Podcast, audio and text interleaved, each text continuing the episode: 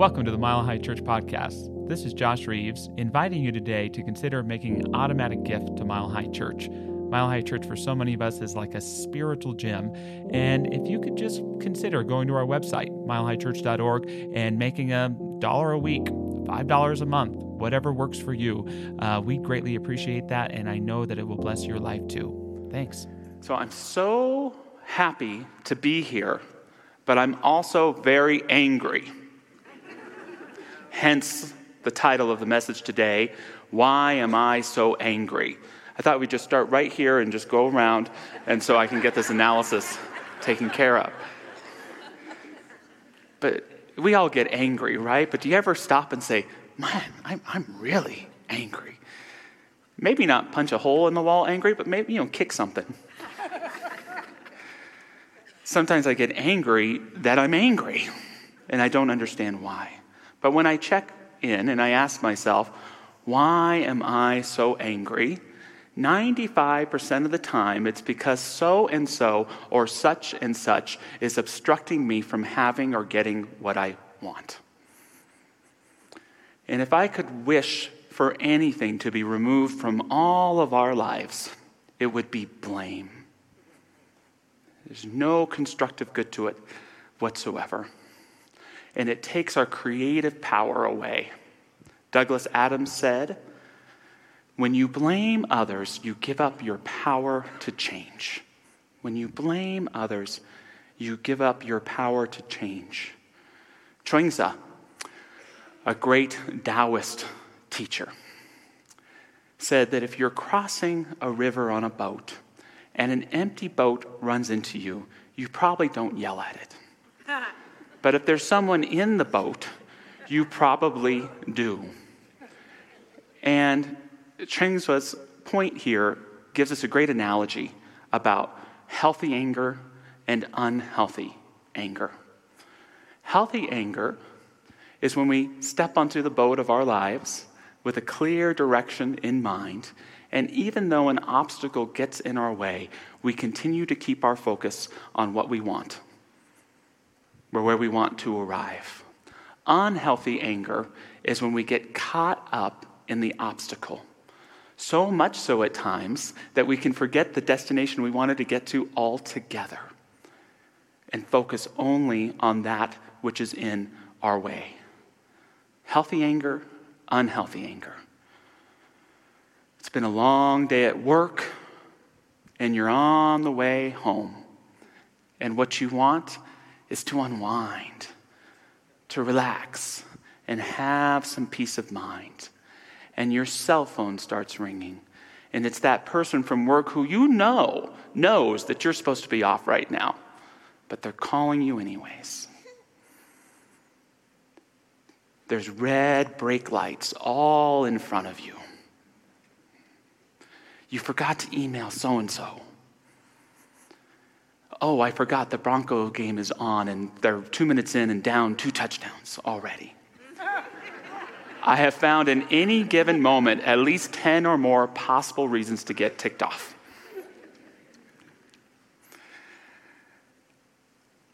Unhealthy anger is picking up that phone and being passive aggressive to the person that called you. Healthy anger is saying to yourself, I will call them back later. Unhealthy anger is trying to force your way through that traffic, blaming everyone around you. Healthy anger is saying, What do I need to do right now to find some calm and peace of mind? Unhealthy anger is saying, I'm going to martyr myself and email that person back as soon as I get home. Healthy anger is saying, How about I email myself a reminder to email them later? Broncos are losing. I'm going to spend the next three hours criticizing and arguing with the coaching staff in my mind. Unhealthy anger. Healthy anger, I'm just going to put on some Stevie Wonder and relax. Healthy anger, unhealthy anger. And a lot of us don't like to admit it, but where anger shows up the most is with the people we care about most. Often within our households, we can get into this blame cycle. Ladies and gentlemen of the non existent jury in my mind, I present to you defendant Nancy June Reeves. I know she's four, but don't let her fool you. Because on August 25th, 2023, at 5 p.m., Nancy entered my room where I was trying to relax, having sacred video game time, and demanded that I go outside, where it was 102 degrees, by the way, and watch her play. And because I am totally and completely and utterly wrapped around her finger, I did so and pouted and resented the whole entire time. Am I the only one that gets like that?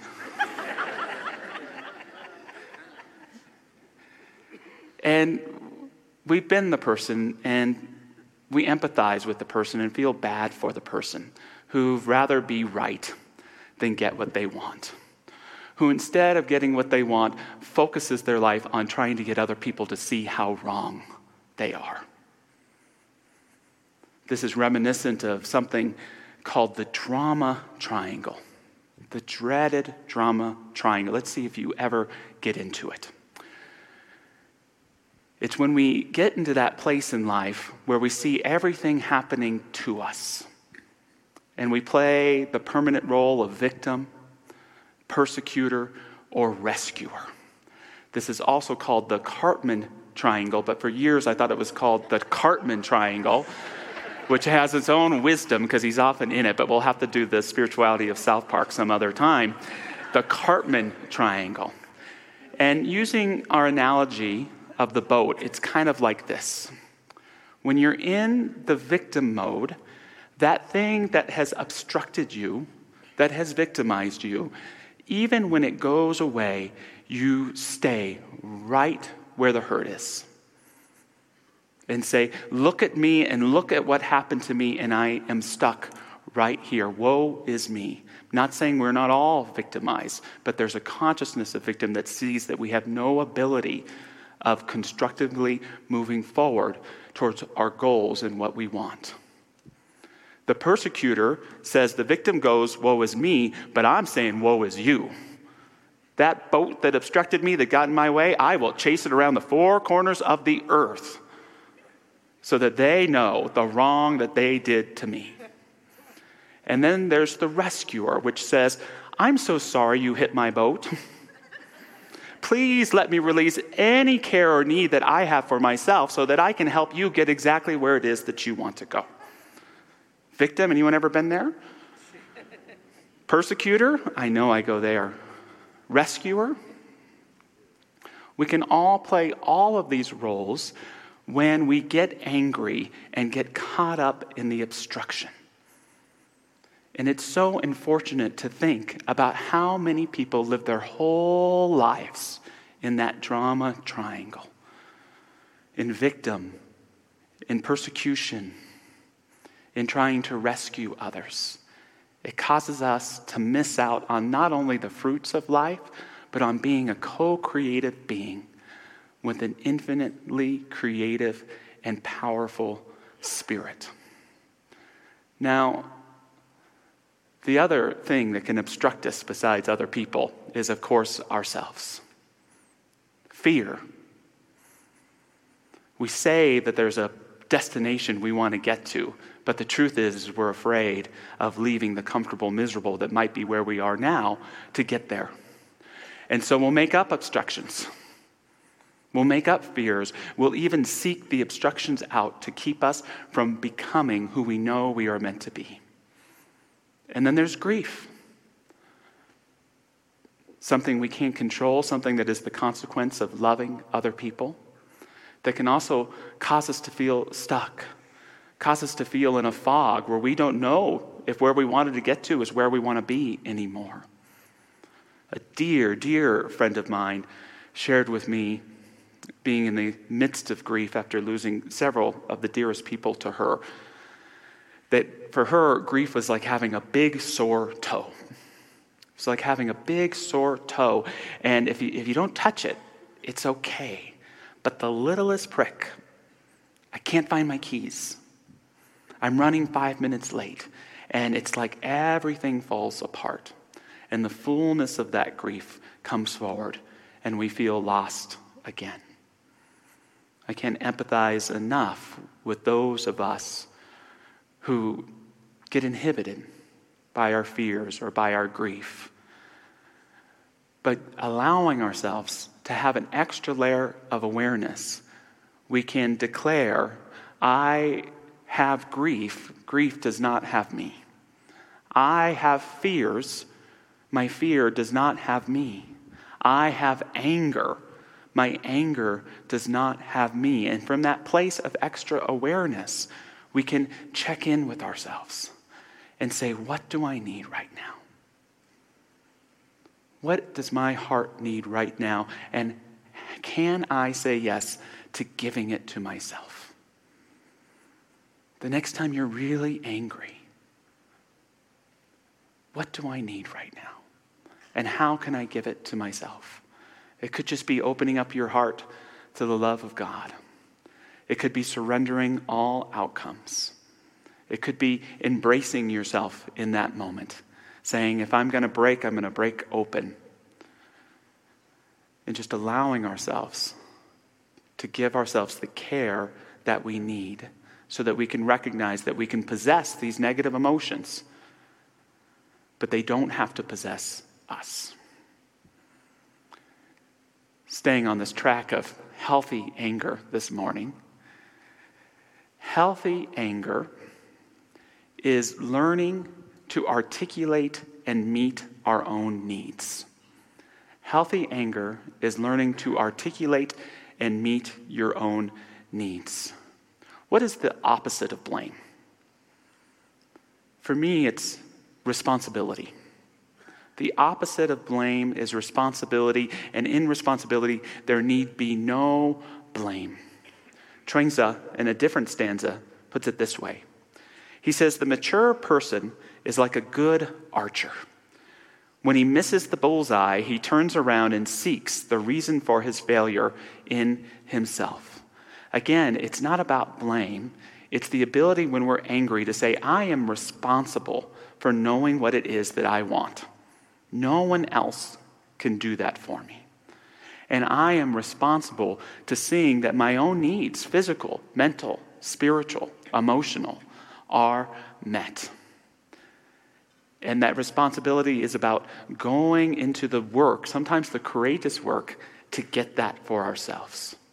It helps us with ourselves, and it helps us help the people around us. David Emerald came up with a, a higher level of consciousness for the drama triangle, and he called it the empowerment triangle. It's where we move from victim to creator. It's where we move from persecutor to challenger. And it's where we move from rescuer to coach. And the, thing, the person that this works best with is yourself. When you're in that time of anger, to say, Am I in a victim place? And how can I move into a creator place so I can make higher choices for my best good today? It's how can I move from this place of persecutor to challenger? Not trying to make myself or anyone else wrong, but to ask the question so I can live better and do better and to help other people as well. How can I move to rescue rescuer to coach where it's not about jumping into the muck with anyone else, but it's about having a little bit of tips in our own experience of how to get out of the muck? I can jump, I don't have to jump into the pool with you. I can give you tips on how to swim. This helps us move out of that consciousness of to me to from me or through me or as me. And we reclaim our place as a co creator of our lives with the divine spirit. Healthy anger is articulating and meeting our own needs, which means sometimes that we have to ask for help from the people we love around us. We have to ask for what we want. We have to set boundaries. We have to advocate for ourselves so that other people can help us. Honey, can you watch the kids for an hour so I can go for a run? Son, I want to talk about this, but not right now. Can we talk about it later? Nancy June, I love you, but you're going to have to find a way to play on your own right now. Some of us are worried that we're going to hurt or anger the people we love by setting boundaries or saying what we need or what we want. But trust me, they'd much rather you meet your own needs than stalk through the house like an ogre out of a Tolkien novel. When is the only time that an atheist says Lord? When it's followed by of the rings. wow, wow. Okay. I couldn't help myself.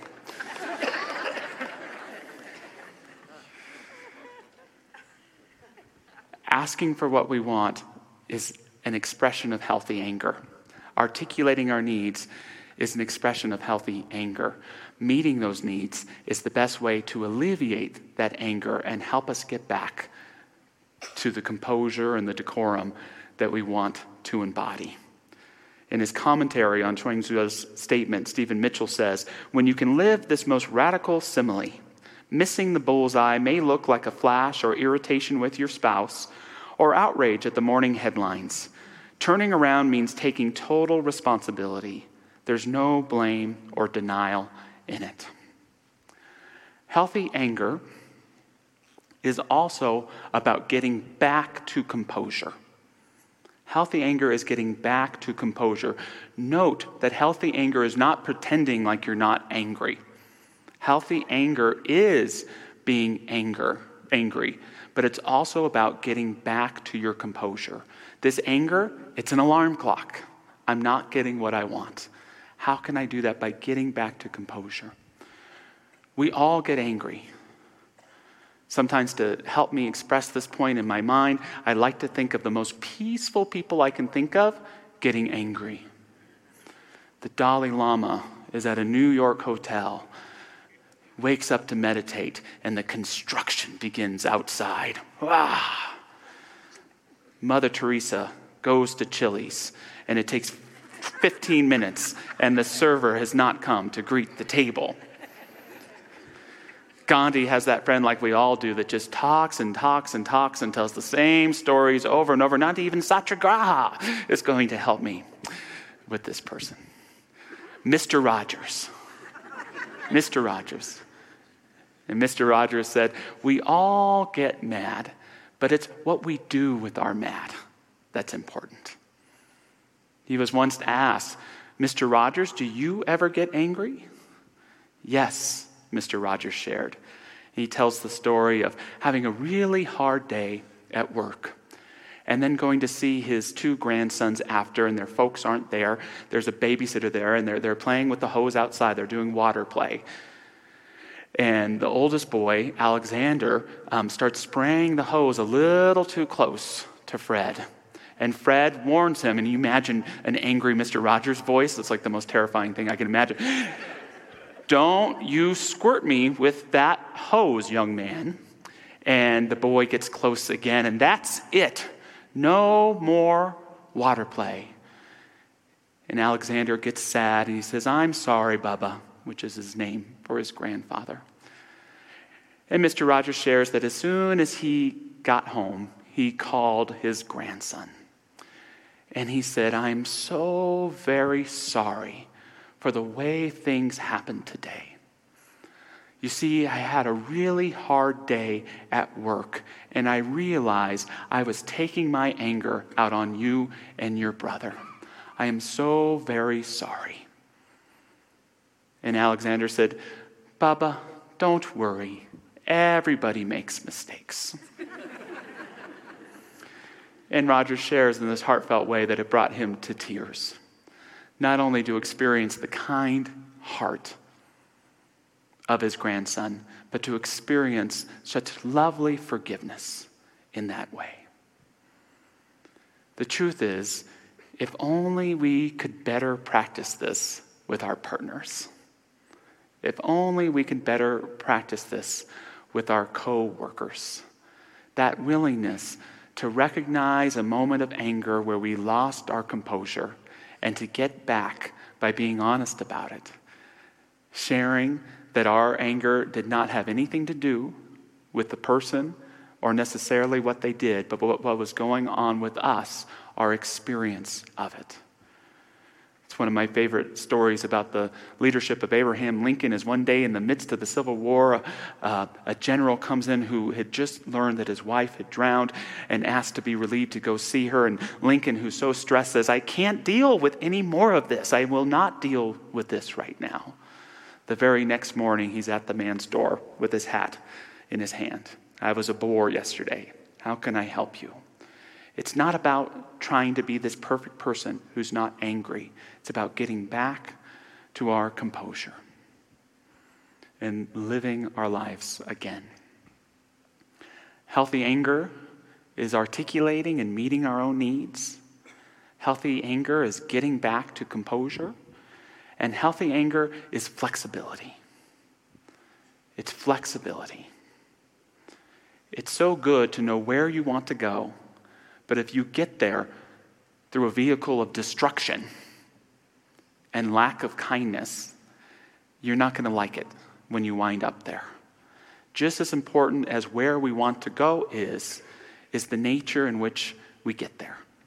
Just as important as where we're going is how we're getting there and the character that we bring to the table.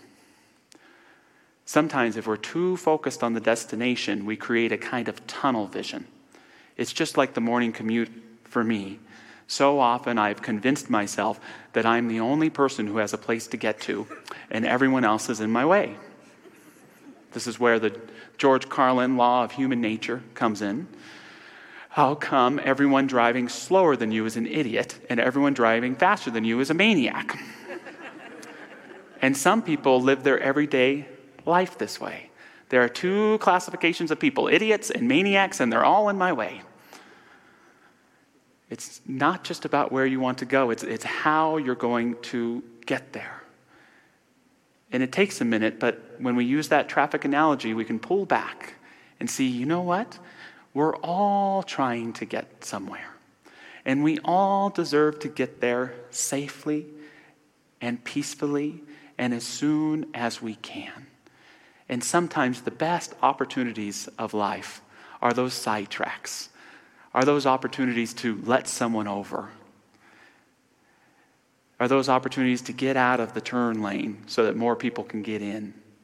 It's our ability to realize hey, if we all just slow down, we might all speed up. There's that willingness when we're willing to be flexible to realize that I am still getting where I want to go, but maybe a different way than I thought. That opportunity to serve someone that opportunity to be served or supported by someone can greatly influence our ability to use healthy anger to get us back, not just to where we want to go, but to how we want to get there. I framed an affirmation for us today, and if you so choose, repeat it after me. I am meeting my own needs. I am, my own needs. I am ever nurturing my composure. I can and will ask for support. And I can change paths without changing destinations.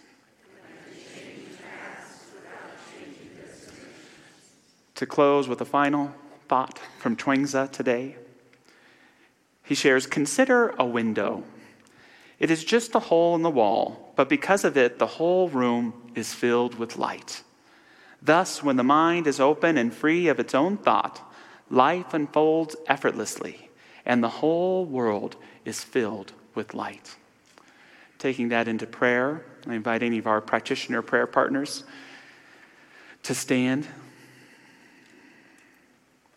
Let us make our minds a window for the light of Spirit to come through.